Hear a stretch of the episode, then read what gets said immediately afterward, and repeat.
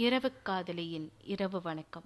இன்னைக்கு உங்களுடைய நாள் நல்லபடியாக போயிருக்கோன்னு நம்புகிறேன் படுக்கை அறையில் என்ன என்ன செய்யணும் என்ன என்ன செய்யக்கூடாது அப்படின்னு இன்னைக்கு உங்களுக்கு நான் சொல்ல போகிறேன் படுக்கை அறையை எப்போவுமே சுத்தமாக வச்சுருங்க.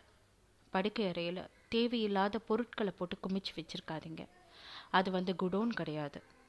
படுக்கை அறையில் குறிப்பிட்டு சொல்லணும்னா நீங்கள் படுக்கக்கூடிய அந்த இடத்தில் மட்டுமாவது சுத்தமாக இருக்கட்டும். தினமும் வந்து உங்களுடைய படுக்கை அறையை வந்து அதாவது நீங்கள் படுக்கக்கூடிய மெத்தையாக இருக்கட்டும் பாயாக இருக்கட்டும் அதை உதறி நீட்டாக மடித்து வைக்கக்கூடிய ஒரு பழக்கத்தை கொண்டு வாங்க.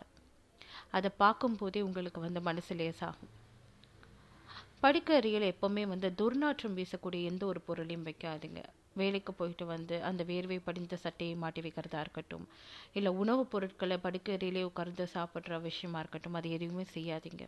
படுக்கை அறையில் தூங்குறதுக்கு ஒரு ஒரு அரை மணி நேரத்துக்கு முன்னாடி ஒரு மணி நேரத்துக்கு முன்னாடி ஒரு இரண்டு ஊதுபத்தி கொடுத்து வைங்க. இல்லை ஏதாவது ரூம் ஸ்ப்ரேயர் அடிச்சு யூஸ் பண்ணலாம்.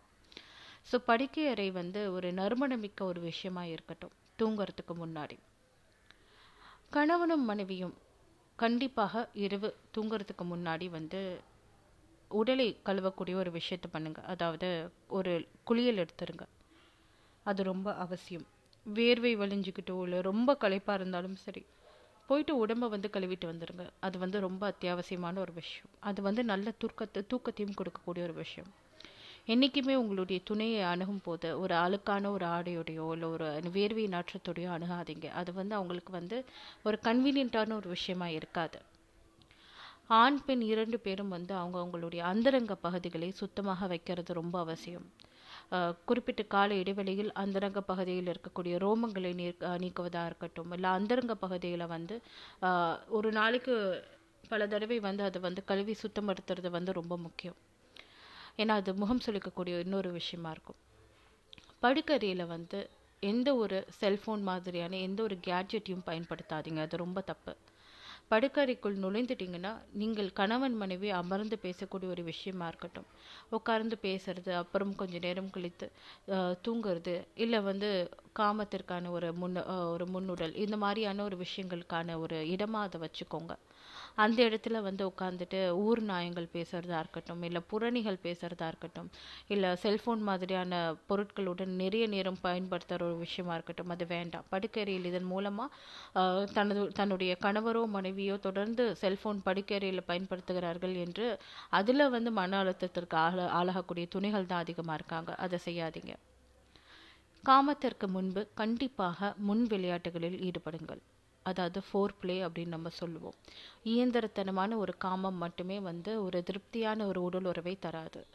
ஒரு ஃபோர் பிளே அப்படிங்கிறது எல்லாருடைய காமத்திற்கும் ரொம்ப முக்கியமான ஒரு விஷயமா இருக்கும். ஸோ முன் விளையாட்டுகளில் ஈடுபடுங்கள். அது வந்து முத்தத்தில் தொடங்க வேண்டும். சரிங்களா? ஸோ காமத்திற்கு முன் விளையாட்டுகள் எப்படி முக்கியம்? எதனால் முக்கியம் அப்படின்னு நான் சொல்கிறேன் ஆண்களுடைய காமதேவை அப்படிங்கிறது வந்து ஒரு சில வினாடிகளிலே வந்து அது உச்சம் தொட்டுடும். ஆனால் பெண்களுடைய உடல் வந்து ஒரு பெண் உச்சம் அடையிறதுக்கு அதாவது காமத்தில் ஒரு பெண் உச்சம் அடையிறதுக்கு குறைந்தது மூன்றிலிருந்து நான்கு நிமிடங்களாவது ஆகும். அதற்குள்ளே வந்து உடலுறவில் ஈடுபடும் போது அந்த பெண் வந்து உச்சமடைய மாட்டாள். அதனால் வந்து முன் விளையாட்டுகளில் ஈடுபட்டு உங்களுடைய துணையும் உச்சமடைந்த பிறகுதான் நீங்கள் வந்து உங்களுடைய உடலுறவுக்குள் நீங்கள் செல்ல முடியும். ஸோ முன் விளையாட்டு காமத்தில் மிக முக்கியமானது. அதை வந்து தவிர்க்கவே செய்யாதீங்க.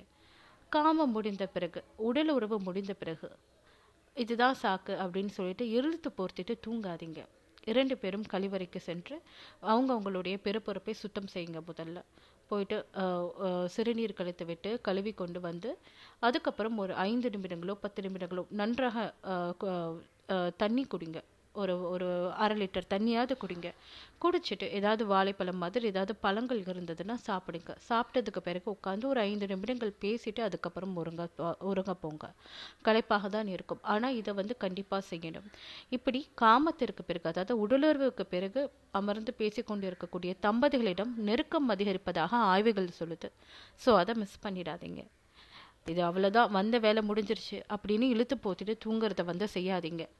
ஸோ அது வந்து எப்போவுமே வந்து ரொம்ப தவறான ஒரு விஷயம். அது எந்த காலத்திலும் செஞ்சிடாதீங்க சரி வேறு என்ன என்ன செய்யக்கூடாது? அப்படின்னா அதுக்கு சில முகாந்தரங்கள் இருக்குது குறிப்பிட்ட சொல்லணுன்னா உங்களுடைய அலுவலக கால்களை வந்து வீட்டில் பேசுவது வந்து ரொம்ப முக்கிய வீட்டில் பேசுறது வந்து ரொம்ப தப்பு. குறிப்பிட படுக்கை அறையில் அது பேசுறது ரொம்ப தப்பு. அலுவலக ஃபோன் காலை வந்து படுக்கறையில் உட்காந்து பேசுறது இல்லை உங்களுடைய அலுவலக நண்பர்களிடம் உங்களுடைய பிரச்சனைகளை படுக்கறையில் பேசாதீங்க. படுக்கறை அப்படிங்கிறது தூங்குறதுக்கான ஒரு விஷயம். இன்னும் சொல்லப்போனால் உங்களுடைய உறவிற்கான ஒரு அடித்தளமான ஒரு இடமாக படுக்கறை இருக்கிறது. அதை முறைப்படி பயன்படுத்துறது நிறைய பேருக்கு தெரியல. ஸோ படுக்கறையில் அமர்ந்து வேலை பார்க்கறது படுக்கறையில் அமர்ந்து வந்து ஃபோன் பேசுறது படுக்கறையில் அமர்ந்து கொண்டு மற்ற விஷயங்கள் பார்க்கறது நியூஸ் பார்க்கறது இந்த மாதிரியான விஷயங்களை வந்து செய்யாதீங்க. அது முழுக்க முழுக்க தவறான ஒரு விஷயம். நன்றி.